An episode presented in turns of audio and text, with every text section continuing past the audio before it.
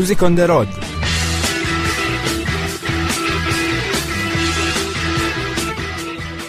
Buongiorno e benvenuti su Samba Radio. Sono Federica e oggi vi farò compagnia con un nuovo viaggio alla scoperta di un pezzetto di mondo.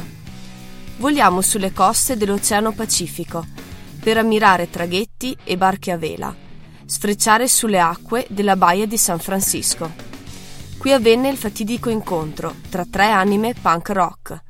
Decisero di chiamarsi Green Day. Questa era la canzone che porta il loro nome, Green Day. Il brano parla di un giorno verde, ovvero in slang americano una giornata passata a fumare erba. In realtà, per il loro esordio, Billy Joe Armstrong e Mike Dirt scelgono il nome Sweet Children, nel 1988 si unisce a loro un tale chiamato Al Sobrante, il primo batterista dei Green Day. Per i tre iniziano gli anni di gavetta a suonare nei più infimi bar e club della baia di San Francisco. Nel 1987 l'esordio a Gilman Street. Al 924 di Gilman Street, infatti, nasce il progetto di un club musicale indipendente L'East Bay diventa così luogo di incontro di numerosi gruppi punk rock di tutte le età e provenienza. La parte orientale della baia di San Francisco ospita uno dei più grandi centri degli Stati Uniti, la città di Oakland, e una delle più stimate università, la Berkeley University. Da qui partono i Green Day, alla volta del loro successo mondiale.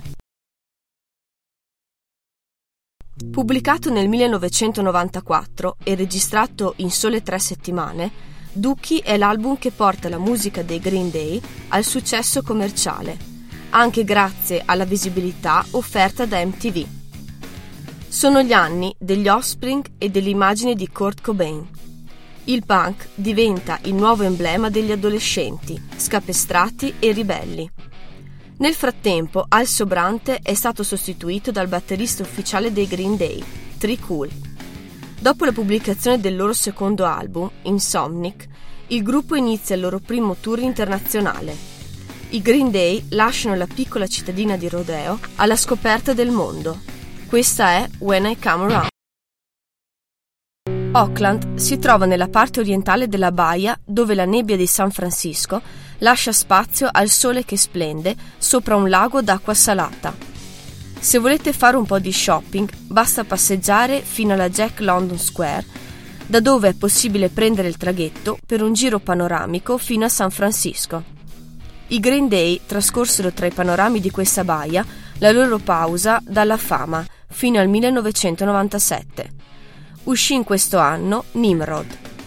Compaiono violini, chitarre acustiche, strumenti a fiato e un'armonica. La grande sorpresa di questo album è Time of Your Life, un malinconico pezzo acustico. San Francisco è il centro culturale ed economico della penisola. La sua baia è il maggiore polo turistico e il cuore della vita notturna regionale. Per visitare questa parte della città scegliamo un mezzo alternativo, ma qui molto utilizzato, la bicicletta. Raggiunto il quartiere del Fisherman's Wharf, noleggiamo una bici per raggiungere i tanti chioschi che servono frutti di mare. Giriamo poi verso il Pier 39, dove ci aspetta un branco di leoni marini, e raggiungiamo la spiaggia dove prendere il traghetto alla volta dell'isola di Alcatraz. Da qui abbiamo la miglior vista di uno dei ponti più famosi degli Stati Uniti, il Golden Gate. Nel 2000, dopo due anni di silenzio, esce l'album Warning. I Green Day affrontano temi politici. Con i loro video si prendono gioco della campagna elettorale americana. Billy Joe si candida a presidente. Il suo slogan Bruciamo il ponte verso il XXI secolo. La South Bay ospita la famosa Silicon Valley.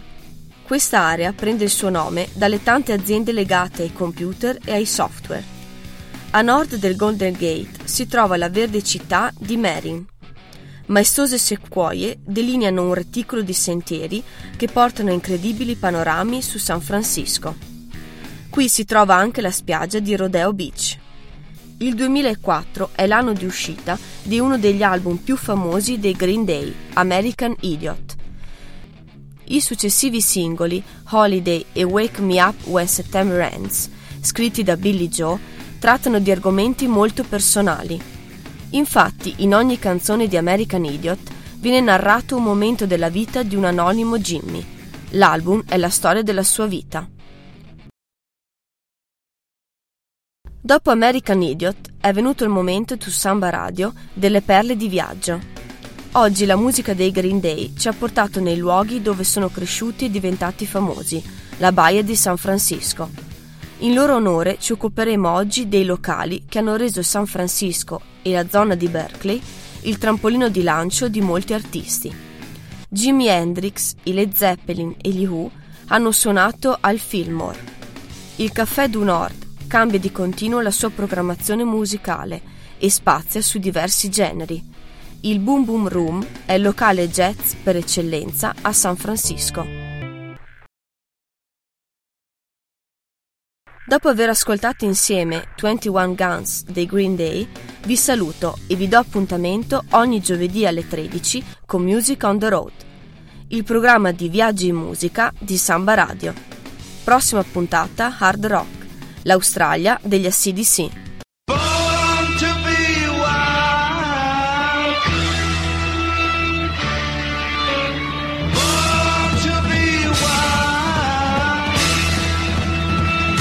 Music on the Road